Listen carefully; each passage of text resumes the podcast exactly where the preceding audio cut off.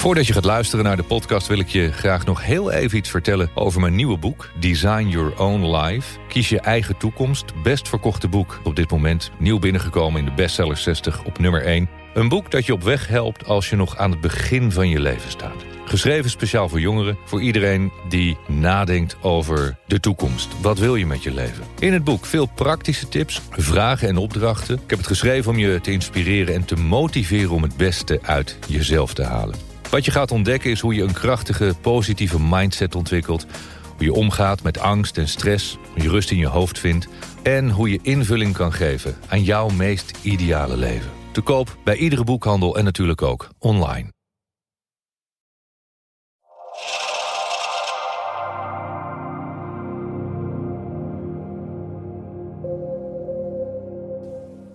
Welkom bij een nieuwe Master Your Mindset podcast. We zitten op de zolder in Bed and Breakfast Opperdoes bij Ronkeboot. En het toeval wil dat Mick Brucker ook uh, op dit moment hier uh, overnacht. En het idee ontstond om de podcast uh, vandaag op te nemen met Mick, want we zijn er nu toch. Leuk verhaal. Want Mick, wij ontmoeten elkaar twee jaar geleden toen ik mijn allereerste lezing gaf in het Vrouwencafé bij de Telegraaf. Ja. Jij ging mee met je moeder. Klopt. Had jij Dans in de Hemel toen gelezen overigens? Of had jij enig idee wie ik was en wat ik deed? Ik had je interview gelezen in De Vrouw. En dat uh, over je, je, reis en ja. je, je zeiltocht. En uh, ja, daar was ik diep van onder de indruk. En op dat moment dacht ik van... Um, hier, wil ik, hier wil ik meer van weten. Leuk. Ik had je boek al besteld. Leuk. Dat is niet begonnen. Dus, uh, en toen was jij daar. Dat was in de zomer van 2014. En ja. kort daarna ben je vertrokken naar Nepal. Naar Nepal, ja. ja. Dat is ook een beetje de reden dat we met elkaar in contact zijn gebleven. Um, en voor wie niet weet wie Mick is... Uh, overigens nog een ander uh, toevallig feit is dat we allebei uit Zoetermeer komen. Ja. Zijn we allebei opgegroeid. Jij ging daar naar school en ben je er ook gaan studeren? Ik ben gaan studeren in Leiden. In Leiden. En wat ja. studeerde je? Ik studeerde psychologie. Twee jaar geleden was dat nog. Ja, klopt. En toen kwam er een radicale verandering in je leven. Want vertel, wat is er gebeurd? Ja, zeker. Ik ging uh, stage lopen in, in Nepal, in een weeshuis, onderzoek doen. En ik ben daar zeven maanden geweest. En toen ik na zeven maanden terugkwam in Nederland had ik nog steeds het doel eigenlijk om mijn opleiding af te ronden en daarna uh, de wereld rond te reizen. Mm -hmm.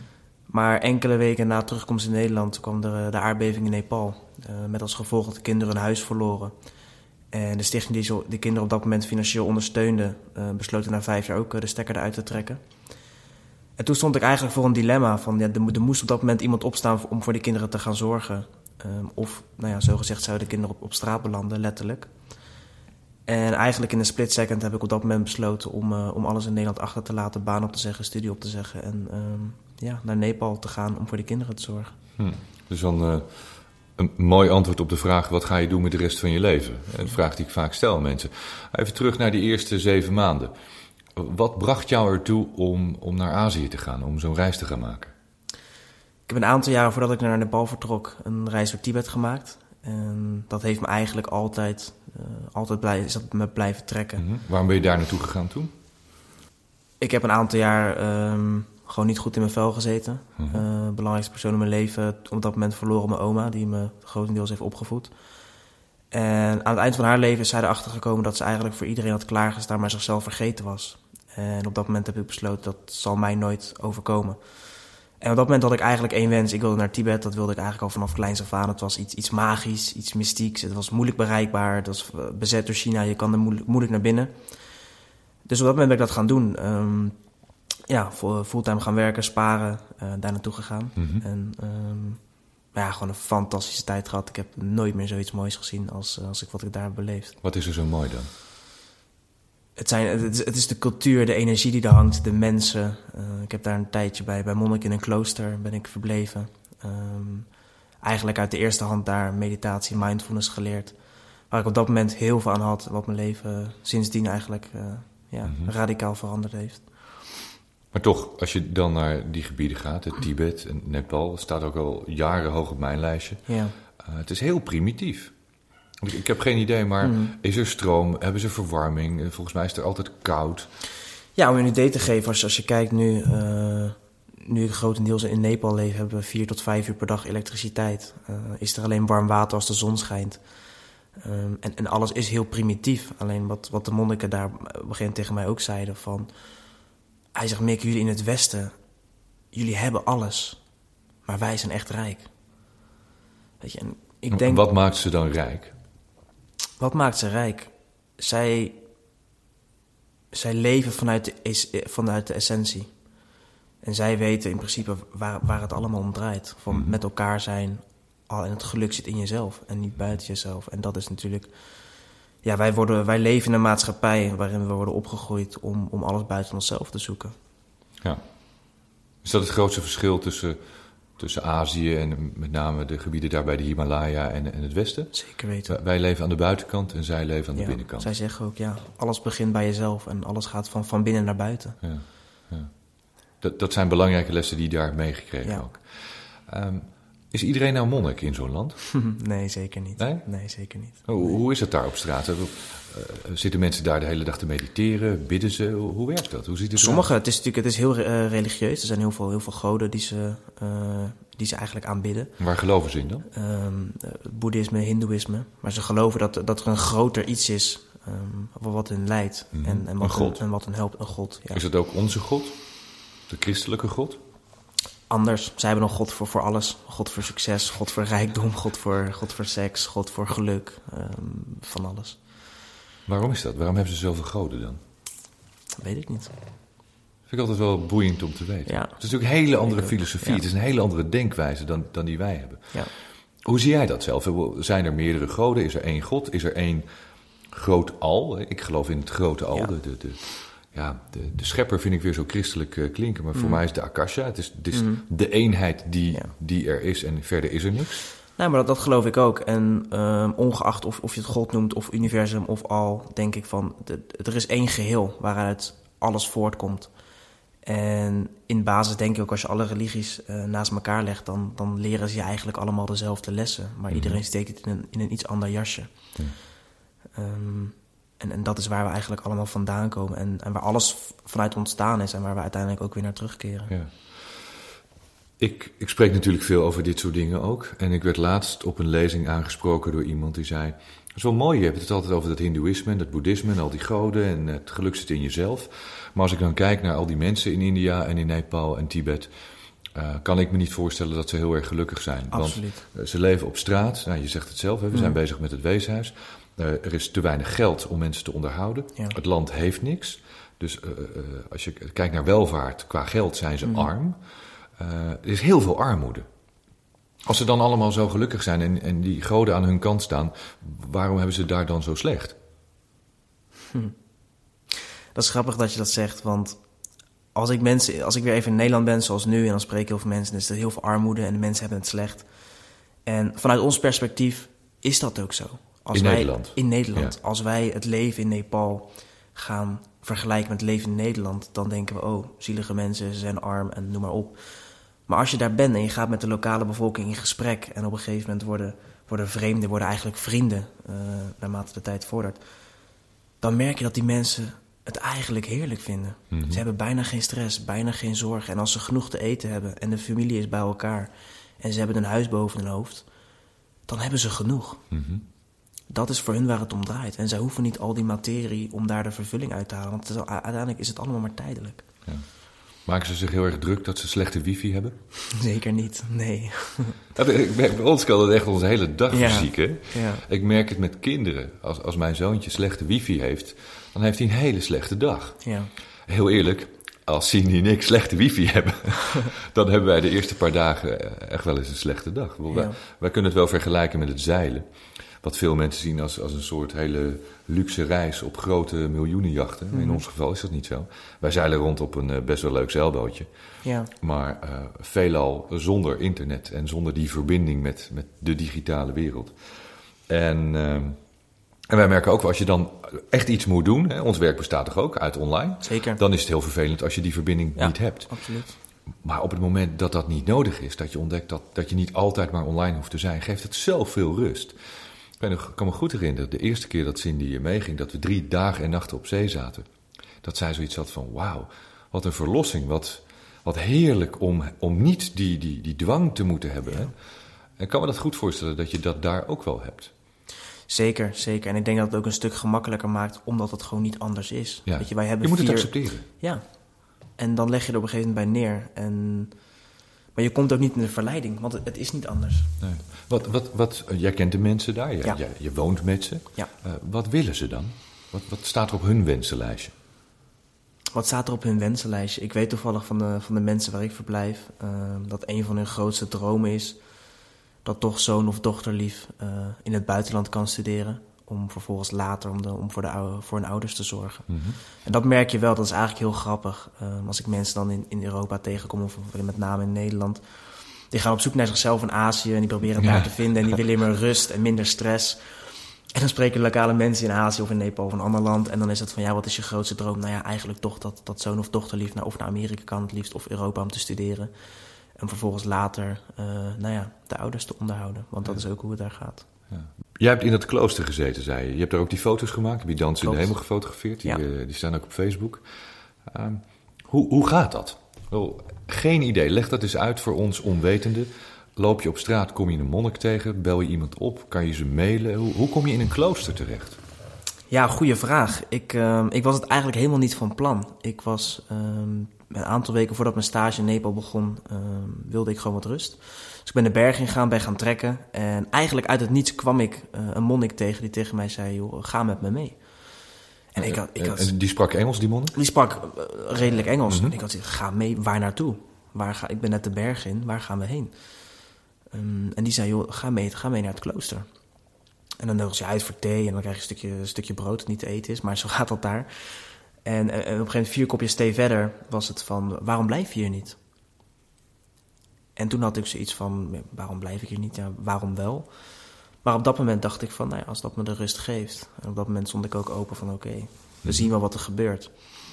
En toen ben ik daar gebleven. Ik ben er een aantal weken gebleven. Ehm, heb met dit monnik eigenlijk geleefd, gestudeerd. Hoeveel van die monniken leven daar? 700 waren er. 700? 700 monniken in het klooster, ja. Wow. Ja, dat is echt heel groot. eh, Het is echt een gigantisch complex. En later ben ik, ben ik een aantal maanden teruggegaan. En eh, nu kom ik er nog, nog bijna wekelijks, een, een dag of twee dagen. Hm. En eigenlijk altijd contact blijven houden. En, eh, Zijn er alleen mannen? ja, ja, alleen man in het klooster. En ook veel buitenlanders, zoals jij? Heel af en toe.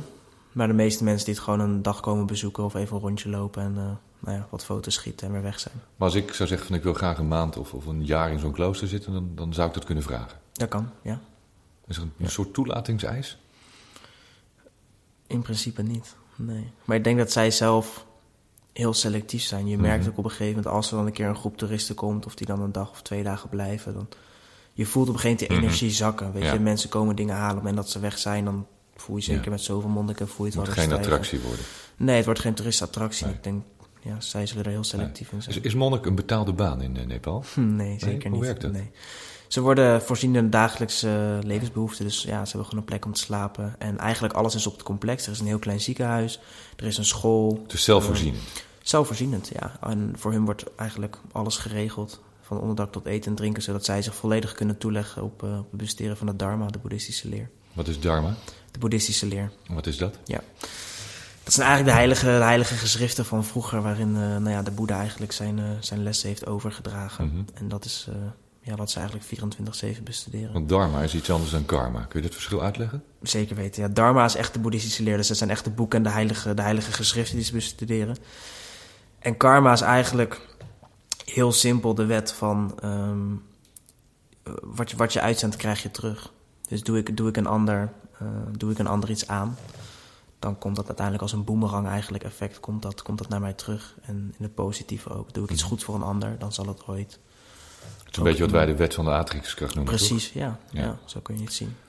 Nou, dan weet ik van, eh, van mensen hier die dan het idee hebben wat jij zegt. Het is een boemerang, dat komt direct terug. Ja. Maar komt het direct terug of kan het ook na een tijdje is terugkomen? Kan ook na een tijdje Wanneer je te lang vergeten bent. Ja, En dan snap je niet dat dat ongeluk jou ineens overkomt. Ja, en dat is. Want dat hoor je ook heel vaak mensen zeggen als er dan iets gebeurt. En vaak is het iets, iets- iets negatiefs. En dan is het van, ja, dat moet mij altijd overkomen. Ja, Dat komt, overkomt mij altijd.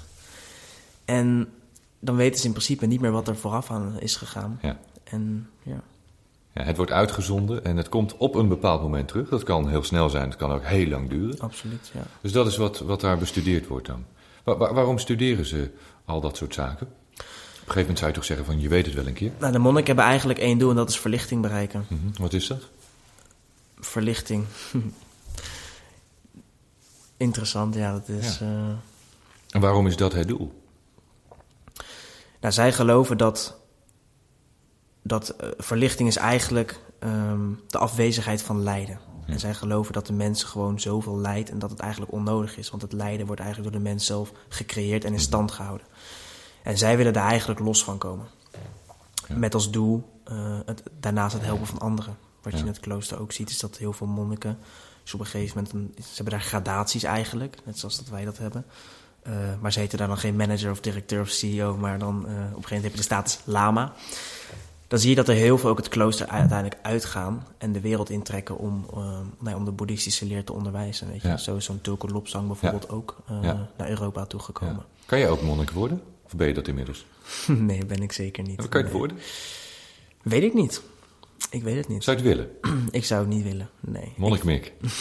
het klinkt wel goed, hè? Ja, ik, ik, ik, ik, noem mezelf op bepaalde lezingen noem ik me altijd de White Monk. Ja. Omdat ik eh, wel heel erg het gevoel heb dat ik dat, ik dat ben. Weet je? Mhm. Als ik Tulku zie en, en hoor, dan denk ik van ja, ik, ver- ik vertel eigenlijk weer door wat hij mij geleerd heeft. Ja. Ehm, en andere mensen die zie je dan als een soort monnik. Maar wij labelen dat heel snel natuurlijk, Ja. op die manier. Ehm, is mooi om, om, om te horen hoe je dat zegt. Je, je bent ook met, met je eigen meditaties begonnen. Want je hebt feitelijk ook weer Klopt. de boodschap verpakt in, in, in online programma's, in meditaties. Ja. eh, Om ook weer mensen te helpen. Zeker weten. Ja. Vertel, vertel er eens wat over. Nou, dat was eigenlijk de enige voorwaarde die, ehm, die de monniken daar op een gegeven moment aan mij stelden. Voordat voordat ik vertrok. Van, ze zeiden letterlijk van Mick, we weten wat er bij jullie in de wereld in het Westen gaande is. En er zijn zoveel mensen die, die eigenlijk langzamerhand hun weg aan het verliezen zijn. En het is gewoon zo zonde, zeker met, met simpele tools eigenlijk, wat, wat de afgelopen jaren wel een opkomst is als yoga of mindfulness, meditatie. Daar kunnen jullie zoveel baat bij hebben, alleen wij plakken zo snel de labels erop van oh het is zweverig, oh het kan niet, het is Mhm. gek. En zij vroegen mij van, van breng het alsjeblieft naar het Westen en, en geef mensen de, de tools ehm, ja, die ze kunnen helpen om, om hun dromen waar te maken. Ja. Ja, wat zijn die tools die jij dan doorgeeft? Mindfulness, Wat is, meditatie. wat is mindfulness? Mindfulness is, is eigenlijk leven in aandacht. Leven in aandacht. Leven in aandacht, alles met aandacht. Wat leer je mensen dan? Wat leer ik mensen? Singletasken. Wij zijn eigenlijk een ster geworden in, in alles half-half doen. Alles tegelijk. We denken dat we Eh, alles kunnen. Ja, we denken dat we alles kunnen. Bijna een soort robot. Ja. Ehm, en ik zeg, doe één ding. Ja. Weet je, als je je tanden poetst, poets je tanden. Laat die telefoon liggen. Weet je, simpele dingen. Ga terug naar de basis waar het werkelijk om draait. Ja. Als jij nou in eh, Nepal bent, loop je Ja. dan ook in een, een jurk rond als, als Altijd. monnik? Altijd? Nee, nee, nee. Nee, zeker niet. Wat, eh, Heb je daar gewoon normale kleren aan?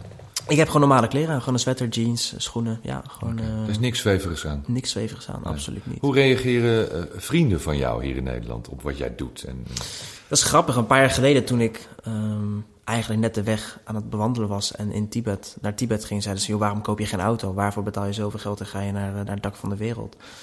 Die begrepen er helemaal niets van en, en lieten eigenlijk het meteen links liggen. En eh, afgelopen jaar zie je dat steeds meer eigenlijk terugkrabbelen en zeggen, hé hey Mick, eh, hoe doe je dat eigenlijk? Of kun je mij dat ook niet leren? Maar dan wel één op één, want ja, eigenlijk wil ik het niet horen of niet weten. ze vinden het gek Dus, om dat ehm, eh, aan andere mensen kenbaar te maken. Nog. Nu. Ja, ja, Ja.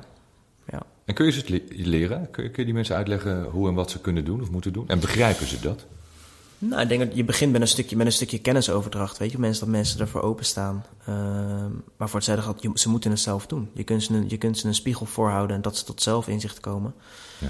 Eh, en bepaalde vormen van meditatie, tuurlijk kun je, kun je de tools aanreiken. Mhm. Maar eh, voor, ja, daarna houdt het op en dan is het aan die mensen zelf eh, om het te doen. Komt het vaak voor dat mensen tegen jou zeggen dat ze toch wel heel zweverig vinden wat je roept en wat je doet? Af en toe, zo af en toe nog En wat steeds. bedoelen ze daarmee dan? Ik heb geen flauw Wat idee. vind jij het zweverig? Ik vind het absoluut niet zo. Als je zelf zo hoort praten? Absoluut nee, niet. Nee. Nee. nee. Hoe zou dat dan kunnen?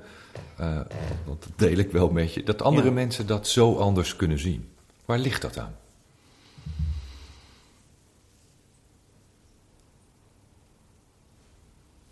Bijzonder hè, dat wij daar geen antwoord op kunnen geven. Ja, ik vind het heel... eh, ik probeer te zoeken van... Ja. hmm, ik weet het niet. Ja. Is dat angst voor het onbekende? Is het ehm, onwetendheid? Mhm. Het is eng? als je op, de- op dit niveau zit, dan, dan is er eigenlijk geen weg meer terug. Nee. En dan dan is het een onderdeel van je leven, echt een lifestyle. En dan is het heel moeilijk om te begrijpen waar anderen staan. Ja. Maar wat ik ook merk is dat heel veel mensen, inderdaad wat jij zegt, van het is het, is het onbekende. En omdat mensen zo vanuit de opvoeding zo gewend zijn om alles buiten zichzelf te zoeken, Ja. vinden ze het heel eng om naar binnen toe te gaan. Want ze weten niet wat ze tegenkomen. Ja. Er komen oude emoties naar boven. Zijn er mensen komen, bang voor? Er komen oude pijn naar boven. En mensen kunnen zich daar geen, niet mee omgaan. Nou, wat je zegt, dat is wel waar. Ik gaf eh, vorige week een lezing over eh, Master Your Mindset. En toen riep ik ook van Design Your Life. We doen die cursus en dan kan je meedoen. En stel ik vragen. En toen noemde ik een paar van die vragen. Van, ja, wat wil je nou echt? Ja. En die simpele vragen. Waarom doe je wat je doet? En toen kwamen er een paar mensen na afloop naar me toe. En die zeiden, ja, misschien wil ik dat wel helemaal niet weten. Ja. Die confrontatie Mhm. met, met de echte werkelijkheid. Zo, laat mij nou maar gewoon doen wat ik doe. Ja. Eh, want eigenlijk doet het dan het minste pijn. Want mijn leven is gewoon is één bak ellende. Ja. Maar als jij me met die feiten echt op, die feiten op mijn neus drukt, dan komt het zo hard aan. Dat wil ik misschien helemaal niet. Misschien is dat het wel. Dat, eh, want als je kijkt natuurlijk, één op de zeven werknemers in Nederland heeft last van burn-outs en depressieverschijnselen. Dat is bizar. 1 miljoen, meer dan 1 miljoen mensen in Nederland slikt antidepressiva, Prozac, eh, of heeft burn-outs, is langdurig ziek. Ik vind dat heel kwalijk. Het is natuurlijk wel het resultaat van de samenleving, hoe we met elkaar omgaan. En dan zeggen mensen, ja, maar de prestatiedruk is ook zo hoog. En dan denk ik van, jongens, wat een onzin. Ja. En, en ook de medische wereld probeert de buitenkant te verhelpen. Hè? Ook psychologen, symptoombestrijding. doktoren. Ja, zeker. Ze pleisters aan het plakken. Weet je, zolang je het niet van binnenuit oplost en, en, en weet je, bij de wortels aanpakt, dan, dan blijft het terugkomen. Ja. Wat is jouw beste advies voor de wereld? Blijf dicht bij jezelf. Weet je, zoek het in jezelf. En zoek niet buiten je wat in jezelf zit, want je vindt niks. Nee. En, en hoe blijf je dan bij jezelf? Waar moet je naar zoeken? Hoe doe je dat? Naar wie je bent, ga naar binnen. Gebruik tools als meditatie. En daar kunnen we jouw meditaties voor gebruiken. Altijd. Ja. Tot slot, hoe is het met het weeshuis? Want jij bent teruggegaan naar Nepal Ja. met een missie. Ja. Je bent 23, je hebt vrijwel je hele leven in dienst gesteld van een aantal kinderen Mhm. die geen ouders meer hebben. Je hebt gezegd, ik ga een weeshuis bouwen. Je hebt mij gebeld of ik mee wilde doen. Ja. Inmiddels hebben we al heel wat geld opgehaald. Mhm. We weten volgens mij allebei niet waar we op dit moment exact staan, maar hoeveel geld is er om en nabij? Zo rond de 55.000 euro. Oké, dus we hebben de helft van het bedrag. We hebben Ja. ongeveer 100.000 euro nodig. Plus, wat mensen misschien niet weten, elke maand hebben we ongeveer 2000 euro voor het levensonderhoud, toch? Ja. En wat doe je daarmee? Wat, wat kun je daarvan doen? We hebben onderdak. We huren nu een eh, klein flatje waar we met de kinderen wonen. Eh, kinderen kunnen dagelijks naar school toe. Genoeg eten te drinken. eh, kleren zonder gaten. Ook heel fijn een aantal jaar. Mhm. Dus dat, daar gebruiken we het geld voor. Ja, ik spreek Mick ook niet elke dag. Je vertelde me gisteren, we eten één keer per week kip. Ja, ja, vlees is in verhouding echt heel duur daar. Je betaalt zo 5, 6 euro voor, voor een hele kip. Mhm. Ehm, wordt die wel voor je geplukt, dat is wel fijn. Maar het is gewoon het is heel duur. En er zijn gewoon tijden als iemand geweest- ons elke week 5 euro geeft als donatie, kan je elke week een extra kip kopen. Maar zo simpel is het zo simpel is het. En dat is ook En- wat je doet. Is directe hulp. En dat is denk ik het grootste voordeel. Van je, ziet bij ons gelijk, gelijk waar, het, waar het geld aan wordt besteed. Ja. Is, je, hebt gewoon, je maakt direct impact en je ziet wat er gebeurt. En dat, eh, Ja. dat is gewoon heel mooi. Je kan werkelijk een, een, het leven van die kinderen beter maken. ja. We hebben nu de grond. Ja, Tekeningen worden ge- gemaakt. Ja. Wanneer mogen we gaan bouwen? januari. Januari eh, mogen gaan bouwen. En dan moet in november volgend jaar moet er een nieuw weeshuis staan. Ja, moet het huis klaar zijn. Wat te gek. Wil je doneren? Hoor je dit bericht? Wil je meer over Mik weten? Ga naar eh, of nou Mixen website of naar eh onweer.org is het. Ja. De website van de Onweer Foundation. Storten mag altijd. Zoveel als je wilt. We zijn je heel erg dankbaar. En via de website kun je ook alle informatie nog eens rustig nalezen. Filmpjes bekijken. En de meditaties van Mik doen. Wanneer ga je terug? Over twee weken. Twee weken zit je weer Ja. in Nepal. Hoe, hoe lang blijf je daar dan? Tot maart. In maart ben ik weer even terug. Koud in de winter. Zeker, heel koud. Ja, jas aan, muts op. Leuk Mick, dankjewel. Dankjewel. Tof. Namaste. Namaste.